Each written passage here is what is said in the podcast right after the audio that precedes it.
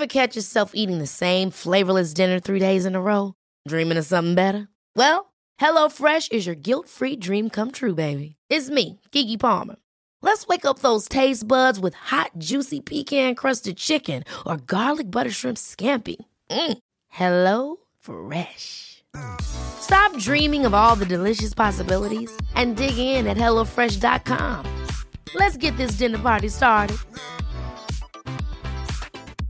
A lot can happen in the next three years. Like a chatbot may be your new best friend. But what won't change? Needing health insurance. United Healthcare Tri Term Medical Plans are available for these changing times. Underwritten by Golden Rule Insurance Company, they offer budget friendly, flexible coverage for people who are in between jobs or missed open enrollment. The plans last nearly three years in some states, with access to a nationwide network of doctors and hospitals. So, for whatever tomorrow brings, United Healthcare Tri Term Medical Plans may be for you. Learn more at uh1.com.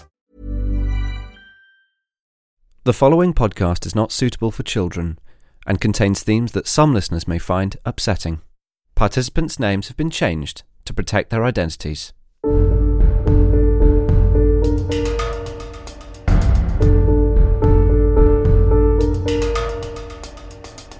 From Justice Stories of Survival with Edwina Grosvenor. We have to understand trauma because we have to understand that feelings come from that trauma and then behaviours come from those feelings. We have to change the question from what's wrong with her to what's happened to her. It is our job, I believe, in the prison system and really as humans in general to provide those safe spaces to allow people to tell their stories. I have seen women who have just, if nothing else, they've just told their story and it's changed them unbelievably. Four women, four stories, four tales of trauma from outside and inside prison. So I was raped at 18 uh, and I got my first remand at 19 and that was a I think it was essentially designed to be a short sharp shock. I'll never forget that journey. I'll never forget it. It was so it was the 7th of December and so it's that kind of dark wintry evening and I'm kind of driving through the city where I lived at that time and I just watched normal people living their everyday lives out of this little perspex window just thinking why why am I going where I'm going this was not in the plan This week, Katie's story.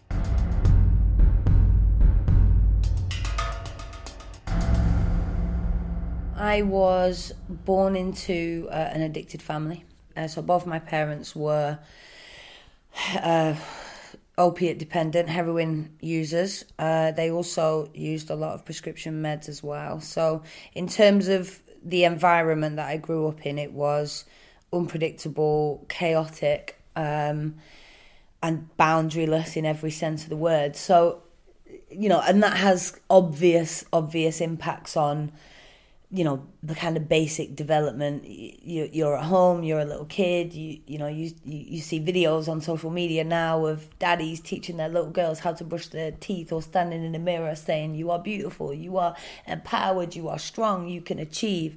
My house wasn't like that. It so wasn't like that. Um you know we weren't taught me and my younger brother who's 5 years uh, my junior we weren't taught how to you know brush our teeth get dressed any of those kind of things. Um we lived, and, and I say this obviously with the benefit of hindsight, in survival mode effectively.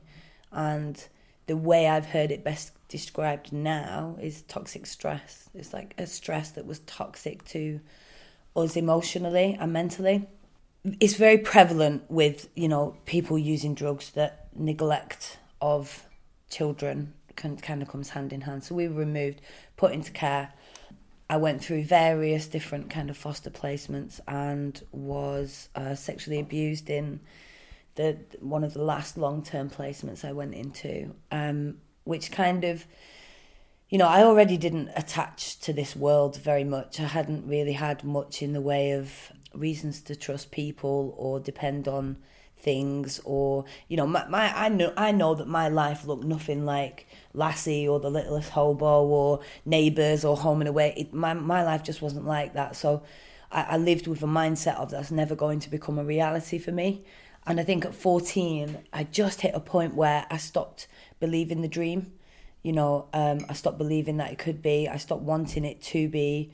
And I made a decision that I was going to be in full control of my whole life at all times. And I would defend that right and ability to the death if I had to. I think something in me snapped, essentially. Um, at the age of 14? Yeah, at the age of 14 and so I, you know I opted to go back into the kind of residential care system into children's homes and and I know that like many children are kind of traumatized by that by that removal from any kind of family connection it was a gift for me because it meant that there was nobody pretending to be a parent anymore and I didn't have to pretend to be somebody's child anymore. I, it, it kind of fit in with the decision that I'd made that that no no more no one's hurting me again.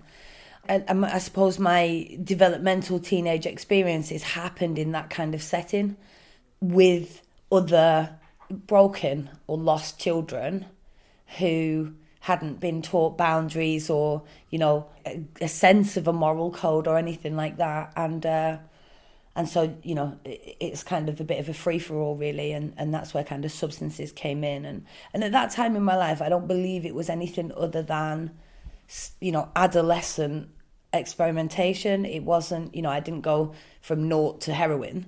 There was a, you know, a pathway through. Um, I spoke earlier, didn't I, about that kind of toxic stress.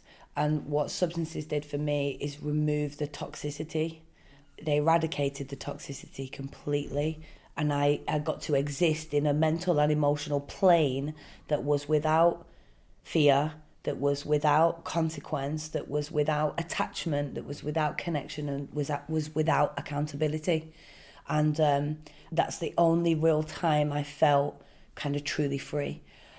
The problem with substances is they cost money, and um, being you know I was on kind of state funding at that time, and I think it was something like three pound ninety three a week pocket money. Um, you can't buy much kind of LSD or alcohol with £3.93. So um, that's kind of where crime came into the picture. And I'd, I'd been arrested and cautioned once before, I think when I was maybe 12. I'd always felt like the different kid because I, I went to kind of mainstream school, and but I was I was the only girl in my year who was a foster child, so there was that inherent diff. I already felt incredibly different internally, but there was that actual difference as well in that I didn't have the standard kind of 3.2 children parental setup. And my foster parents weren't paid kind of great amounts of money and stuff. So I used to go to the big shopping centre and steal uh, food and sweets and, and give them away. Essentially, it was it was about trying to get connection, really, you know. Um, and that was the only way I knew how. I knew that I didn't have the actual emotional skill to build a bond develop a bond maintain a bond and nurture a bond i that was completely missing from my education and so it was well i'll give you stuff and we'll be mates and and it was as simple as that. Um, but again when you're having to steal the stuff to give and it doesn't belong to you um, the law isn't appreciative of that. And so you know the first time was a, a, a kind of caution and i got a rollicking off the um, chief inspector and he terrified me and I was never going to do it again. And I got the rollicking when I got home and all of that stuff. But you know fast forward a couple of years later and I I was living on much more of a needs basis at that time. So whereas other kids kind of at 14 15 you know maybe have Saturday jobs or are getting pocket money and stuff that wasn't my reality. So if I wanted something I had to go and get it. If I wanted new clothes go and steal them etc etc if I wanted to use go and get something steal it sell it etc and so that's how kind of criminality and substance misuse just started to interweave in my life. So, what age were you when you took your first drug, and how did it progress from there? And what did it look like on a daily basis for you as a child getting into addiction? The first drug I ever picked up was alcohol, and um, it was um, on my 14th birthday. And I, I kind of chipped in with all my friends, and we'd bought a litre bottle of martini extra dry. Yeah, classy. um, with no chaser either. Um, and I drank half of it neat Um, and bear in mind, this is my first experience with alcohol. Um, and then they donated me the other half, and it would have been rude not to drink it. So, so you know, that's the kind of first ever experience. It was, it was far beyond what was sensible, and there was no kind of logical thought process. From there, it, it at that time what was kind of recreational were things like they were uh, usually prescription meds things like temazepam diazepam things like that usually mixed with alcohol which has a you know a quite wild effect. It's quite unpredictable the effect and of how that. did it work? Was it a group of friends who were saying here you go this is how you do it there would be seven or eight very similar age usually school friends in a park somewhere and somebody's dad had a bottle of diazepam in the cupboard or a bottle of temazepam in the cupboard and then you know somewhat they'd they'd be stolen and someone would bring them and you'd take one each. You know it was there was no um, influence necessarily or there was no no hierarchy in the group that I was in that, that particularly influenced. Um, I think I think we were all receptive for different reasons at that time. Um, and and for some of the people in that group it was purely adolescent experimentation and recreational. For others, I think it served a far greater purpose, and I think I was one of those. So I, I, I go into this kind of residential children's home, and they, because I was then not attached to any kind of conventional family setup, they, they go to find my dad, um, who I hadn't seen for maybe 10, 11 years at that point, and they set up this meeting with him, and I had the memory I had, the the, the image, the mental image. He he used to look like um, Tom Selleck when he played uh, Magnum PI.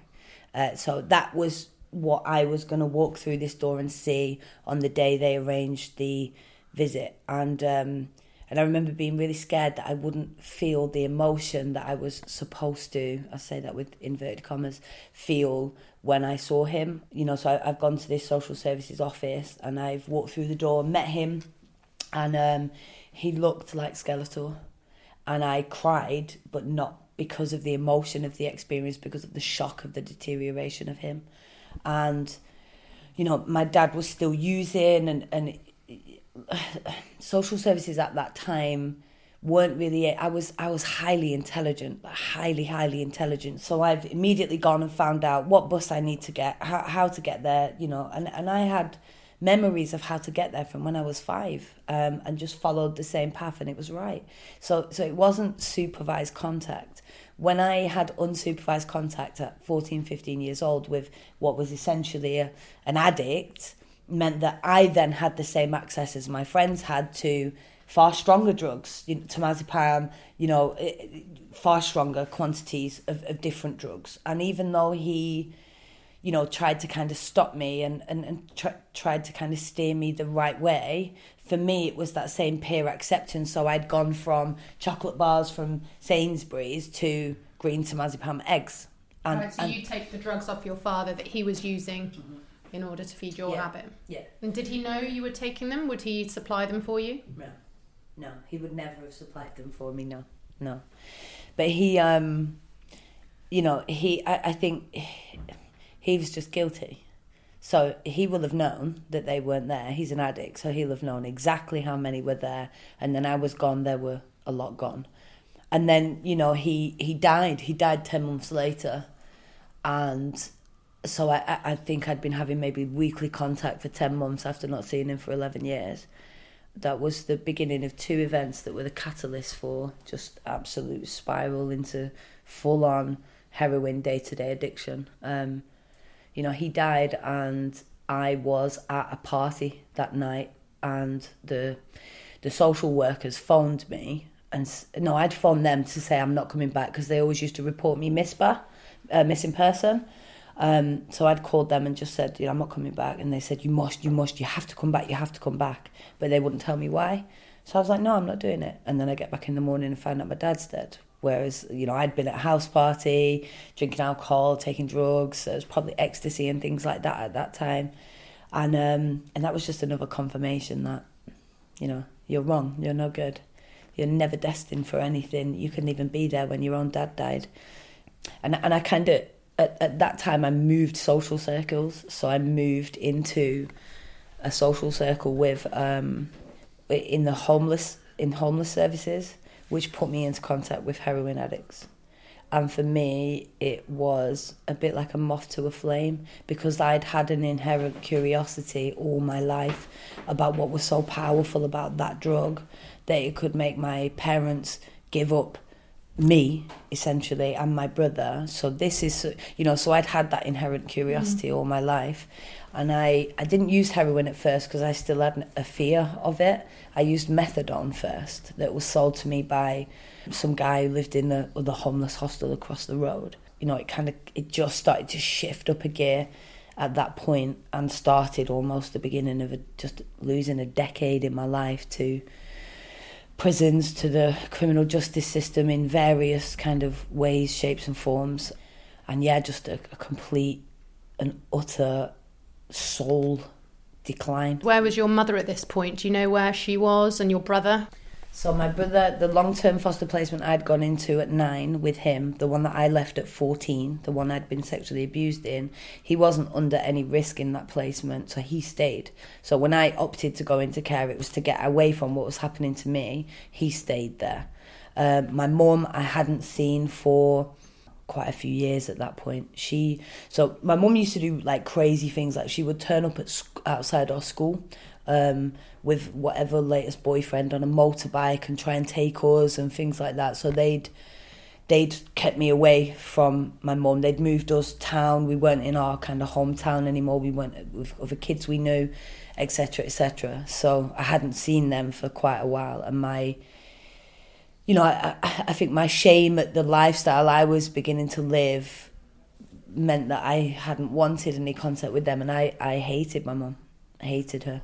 So even though your parents were doing things that upset you emotionally, do you think, because there's often a big debate about removing children from their parents, would you have rather stayed in that dysfunctional dysfunctional environment? Or i mean as you said it was a gift to be removed. So from your point of view you wanted to go. Yeah absolutely. I mean so i got hold of my um, social services files uh, when i was about 10 years ago, so I was about 20, 28, 29. And um, the catalogue, so bear in mind, I, I have my memory, um, not all of that, the things that I remember were documented, but on the stuff that was documented alone, when I read that back as an adult, I was astounded as to why they hadn't taken me sooner.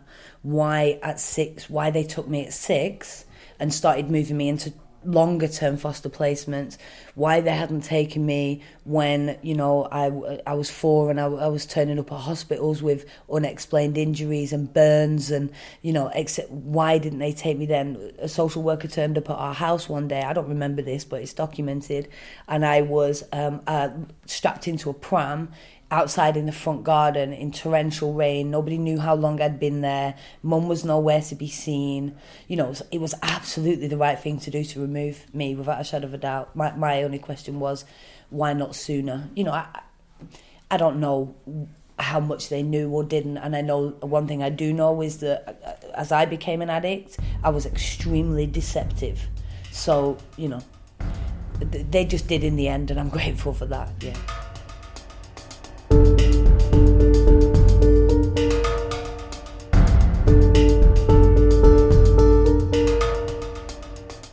From Justice, you're listening to Stories of Survival with Edwina Grosvenor, tales of trauma from outside and inside prison. Today, we're hearing Katie's story. So, how did the actual addiction take hold from sort of going from where you classify yourself as a non addict to yeah. suddenly being a heroin addict? How does that happen? So, I had had the earlier involvement with criminal justice in terms of um, I'd started to shoplift and things like that. And I'd had a supervision order and through this supervision order, it was the only order I'd ever engaged with. They were the, the, the, youth justice team that I was working with at that time were amazing, and they supported me to get a flat and to uh, I'd managed to get a job. I'd managed to blag myself a job as the um, assistant manageress of a restaurant. Um, I could talk a big get. I didn't have a qualification. I didn't even have GCSEs. I don't know why they gave me this job, um, but I was really proud, and it, and it felt like my life was going to take an upturn. It really did f- through the support of, of this um, supervision team. And what happened was I I'd had the job five days, and because I was living in a different town to where I was working, I had to walk through this park, and I was attacked and raped. Ready to pop the question? The jewelers at BlueNile.com have got sparkle down to a science with beautiful lab grown diamonds worthy of your most brilliant moments. Their lab grown diamonds are independently graded and guaranteed identical to natural diamonds, and they're ready to ship to your door. Go to BlueNile.com and use promo code LISTEN to get $50 off your purchase of $500 or more. That's code LISTEN at BlueNile.com for $50 off. BlueNile.com code LISTEN. How would you like to look five years younger? In a clinical study, people that had volume added with Juvederm Voluma XC in the cheeks perceived themselves as looking five years younger at six months after treatment. Look younger, feel like you. Add volume for lift and contour in the cheeks with Juvederm Voluma XC. Reverse signs of aging by adding volume to smooth laugh lines with Juvederm Vollure XC. For important safety information and to find a licensed specialist, visit juvederm.com. That's J U V E D E R M.com. Not for people with severe allergic reactions, allergies to lidocaine, or the proteins used in Juvederm. Common side effects include injection site redness, swelling, pain, tenderness, firmness, lumps, bumps, bruising, discoloration, or itching. There's a risk of unintentional injection into a blood vessel, which can cause vision abnormalities, blindness, stroke, temporary scabs, or scarring. Talk to a licensed specialist to find out if it's right for you. There's never been a faster or easier way to start your weight loss journey than with PlushCare. PlushCare accepts most insurance plans and gives you online access to board-certified physicians who can prescribe FDA-approved weight loss medications like Wegovy and Zepbound for those who qualify. Take charge of your health and speak with a board-certified physician about a weight loss plan that's right for you. Get started today at plushcare.com slash weight loss. That's plushcare.com slash weight loss. plushcare.com slash weight loss. Random encounter. I was, I was in the wrong place at the wrong time. It was literally like that. I went, I re- immediately, I reported it. You know, they, they went through the kind of process. They secured a conviction. A very positive experience for from a, an arrest or outcome perspective. That was great.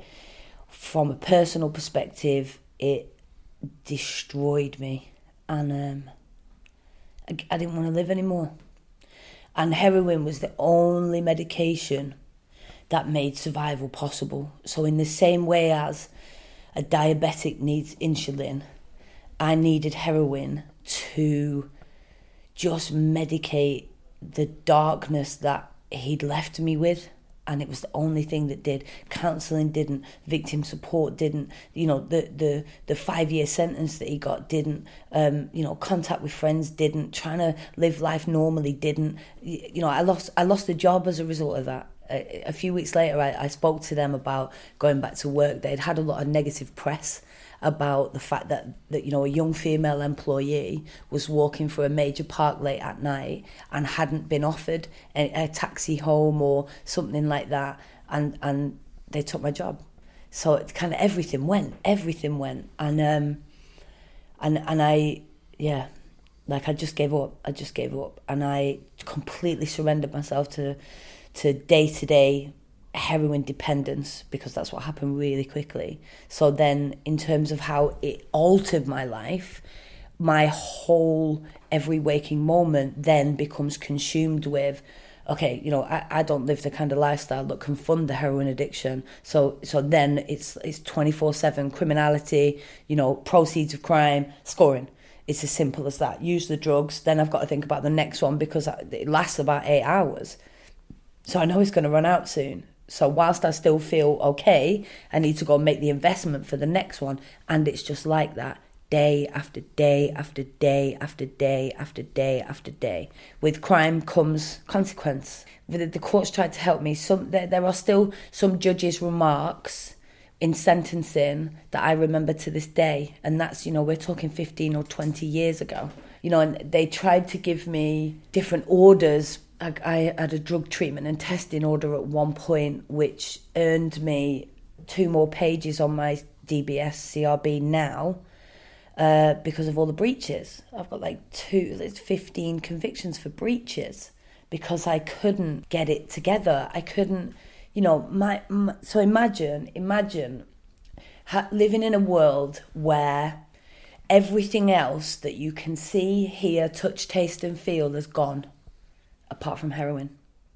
So that's it. So if it doesn't affect the you know the ability to gain or the ability to use or isn't somehow connected to it's filtered out. It doesn't exist. Family members don't exist. Children don't exist. You know jobs don't exist. Normal everyday society and living life doesn't exist. And it's not it's not that that was a choice you know that the evidence was there as to why I needed to medicate the way that I did because I believed that, that that's I didn't know that at the time. I just knew that it did something for me that that I needed. The courts they tried to help with with different sentences. You know they, they sentenced me to counselling once and it was part of a probation order. And um, I went and I met this lovely counsellor and she was really nice and on my first session, I told her all about my life story, and she kind of knew from my pre sentence report that I'd, I'd been through a lot. And she offered to lend me £30, which I thought was amazing. And I took it and I never saw her again. You know, so even the good interventions from the good people were naive.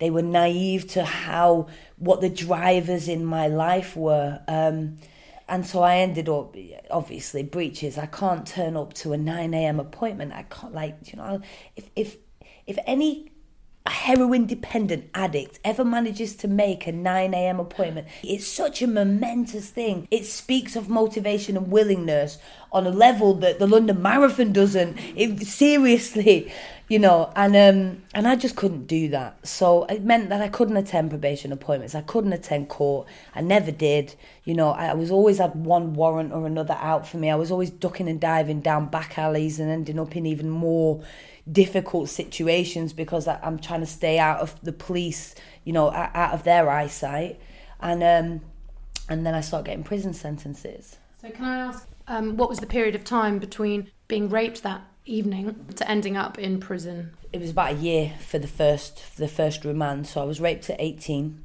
uh, and I got my first remand at 19, and that was a I think it was essentially designed to be a short, sharp shock.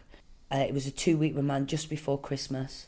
It was only two weeks. It was only two, two week sentence. No, no, I was on remand. Right. So I didn't know I was only going to be in there for two weeks when I went there. But I'll never forget that that journey on the uh, sweatbox. I don't know if there's a better way to name that thing, but that's what we call also it. Also known as a prison van. prison van, yes. that's what it's called. Yeah, prison van. Um, I'll never forget that journey. I'll never forget it. It was so. It was the seventh of December and so it's that kind of dark wintry evening and i'm kind of driving through the city where i lived at that time and i just watched normal people living their everyday lives out of this little perspex window just thinking why why am i going where i'm going? And you were able to like this was not in the plan. This was not in the plan. Like how did this happen? And I, I even know the song that was playing on the radio. It was such a poignant moment, and um, and then you know, I, I am resilient. Everything I've ever been through bred into me a, a kind of warrior survival mode and a strength that has been an absolute asset in my later life. Now I've learned how to channel it positively, and so I, I walked onto the prison. It was uh, HMP Risley, which was had a female wing at that time and I walked on there and I saw everyone and I thought, nah, this is just like a big children's home. I know how to play this. And so essentially, what happened uh, off the back of that, just that two week sentence, I went back to court two weeks later, and I, I probably said all the right things. And but I, I walked out of, of court that day, and uh, and I just thought, well, that's society's worst consequence for me. Now I'm going to go all out, and that's how it escalated from community sentences into custodial. And I'd, I'd hit a threshold then. They couldn't sentence me to less anymore because there was nothing else to try.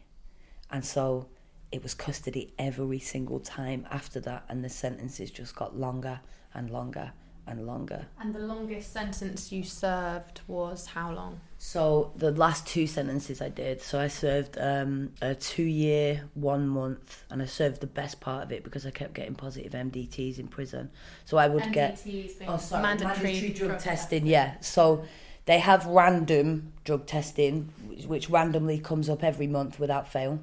Um, I was also on frequent testing as well. Um, and then the actual other mandatories. So I was notching up 42 days out of what should have been my time to go home, and I had to serve it. So I did two years, one month. I was out for two weeks, and then I was sentenced to uh, 32 months, three and a half years. So was there a part of you that actually thought, you know what, prison's not so bad, I don't mind being there? In in some senses, yes.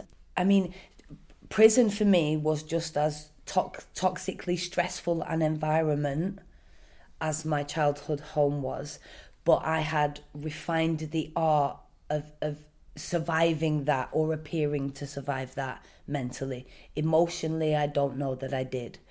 You know, j- just the noise levels alone in a prison is toxic so the guy the guy who raped me so he came from behind me.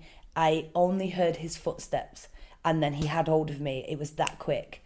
In a prison environment uh, on the upper landings footsteps are really heavy and they kind of rattle and you can hear them. So when officers would come behind me or the inmates would come behind me it, i was just on that state of shock and over alert like hyper vigilance at all times and yeah, it's not good. And it's quite an interesting point because we know that prisons are a very patriarchal culture. We know that they're Yeah. ultra masculine Yeah. places. Yeah. So for a woman, mm-hmm. you're in a woman's prison. Mm-hmm. Yet, how did that gender mm. part play out for you in the sense that, of course, there's male officers in women's prisons, but how did that feel for you being a woman and having suffered violence and trauma at the hands of a man? How did that manifest within the prison? It, um, if I was ever more likely to have a negative reaction to an officer, it would be a male one. And I, I, I'm, I'm not. I was never. I'm not like a difficult person to arrest or imprison in the sense of I, I'm a bit old school. And you got me, yes, I did it, off we pop, let's go. I, I kind of resigned myself to the outcome. So I, I wasn't a difficult inmate in that. I say that my security record probably says different. Um, but but in terms of fighting or violence towards officers or the police, that wasn't really my thing. I I, I understood on some level, you know, that there's a thing I did and there's a consequence to be paid for that. So I'm just going to pay it and not fight you all the way. However, if um, if I ever got a sense of domination from a man, that's when I would end up getting on the netting, which means that they have to call outside security teams in. And that's the, what they um, call the suicide netting to stop people jumping off Yeah. wings down onto the lower levels. Yeah, yeah. So it's essentially that's it's uh, it's just a wire netting in between the upper tiers and the lower tier, so that if somebody did jump off, that it would kind of prevent the fall. But it, it, everybody kind of knows that it, you're not supposed to go on there. If you, obviously if you've not made a genuine effort to end your life or something, you're not you're not meant to be on there. And so if I got a whiff of male domination that didn't feel safe, I'd just be like, right, okay, now you, you're going to pay for this now. Now you're going to have to go and get eight more to lift me off. And I'd, what I would do is I would wait until they all came and then I'd get off myself and walk into my cell. And it's like, I can't, I, I, ha- I have to even the stakes somehow here because, you know, you don't need to dominate me to get me to comply. And so, if people were successful in um, getting you to comply and sort of calm down, who would that usually be?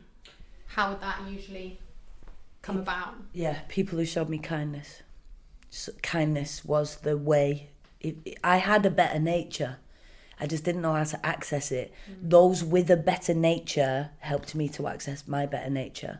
So those who were gentle and uh, just kind, kind is the best way I can use to describe it. But it, it, it, yeah, it doesn't define me anymore. I'm no longer her. She doesn't exist. That's that- that's a number in a system, but it's it's gone in a puff of smoke. She doesn't exist any longer. But without you know there there were times later where I I needed I needed kindness and I needed to know that there were some good ones so to speak officers who because cause that's who I went to when I when I finally made a decision that I don't want to die. I don't want to die actually. Shocker it took me 10 years to work that out. I don't want to die. And I started to want to live. It, it wasn't the ones who tried to dominate me or who'd look down on me or who'd you know who did who saw what I'd done but not in the context of my story as a whole. Um, they, they weren't it wasn't those guys that I approached. You know it was the ones who had shown me kindness and and kind of seeing that you know it was kind of ones that used to say you've got so much potential it's irritating. Why are you Yeah. here? Yeah. you know it was kind of those ones who used to kind of say that and and and sometimes you know just just little things that they're, still officers. I, I've I've gone back to the main prison where I did most of the the custodial sentences that I've ever done. And I, I still remember the officers names who were kind to me all of them. And I've seen I've seen a couple of them since. They wouldn't recognize me because I'm unrecognizable physically as well as you know emotionally mentally and professionally as well. So when you decided to get better and you decided you wanted to live, I presume within prison you would have done lots of different programs and courses.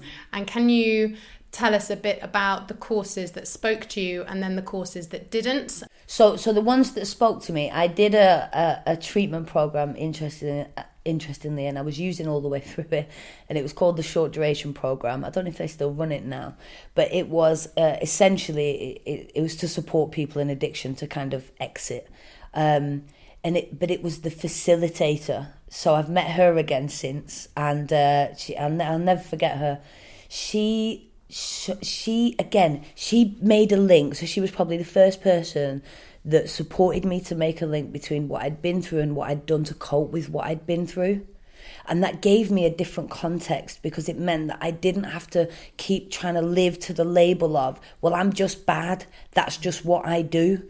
She said to me if if you've do, if you've lived and you've gone through this this this this this this and this why wouldn't you that was a revelation to me you know and, and, and she would put it in the context of somebody else. And, and, and she would say to me okay so if somebody was stood in front of you and they told you that they'd been through this this this this this and this would you blame them for making poor choices later on or ending up in exactly exactly the same situation as their parents did. No, you would understand. So understand that of yourself and work to change the consequences of what you've been through so you don't have to medicate it. Essentially, she was talking about trauma and the consequences of it. I, I, I didn't know that. Nobody had ever told me that. Had anyone even said the word trauma to you? Did you even kind of know what trauma was? No. Did you understand that you'd been through the trauma that you'd been through? No, not at all. Because it was all within the context of normal. You know, I, I heard somebody say a, a, a year or two ago that everybody lives in a house called normal. And I lived in a house called normal uh, it, as much as anybody else did, you know. And so, no, I didn't.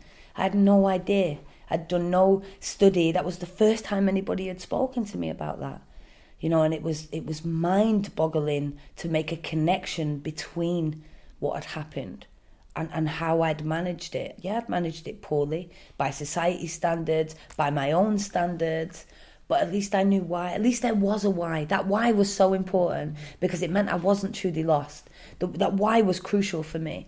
It meant that there was hope for me and that I could change it and that I could go somewhere and that there was a possibility that I wasn't going to get buried next to my dad. Thank you so much for telling me your story. Um, I know it's difficult, and I just want to let you know that it's really, truly appreciated. It's nice to talk to you.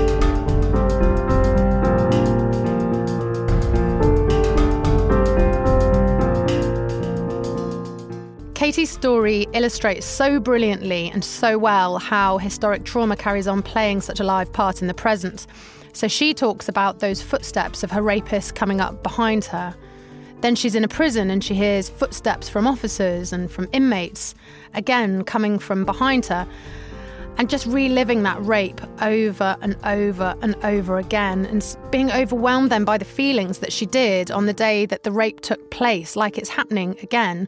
And i think it's really for us to then grab hold of that and work out how we can lead our systems and institutions and staff to work in a more trauma informed way.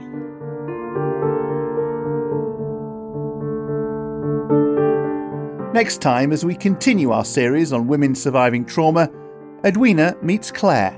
They gave me a two year IPP, which is an indeterminate sentence for public protection. Controversial sentence that's now been abolished. Yeah, yeah, that I still have the life license for. still have the life license for.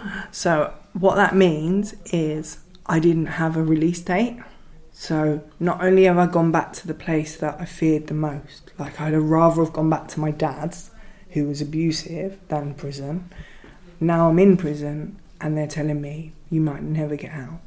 Like, I remember, I like I can feel it, that the door shutting and like me feeling so suffocated that like I might never get out of here.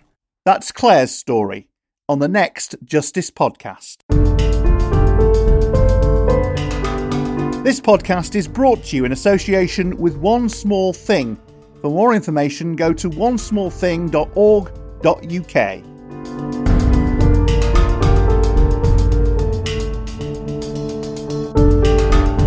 Look for Justice and subscribe wherever you get your podcasts.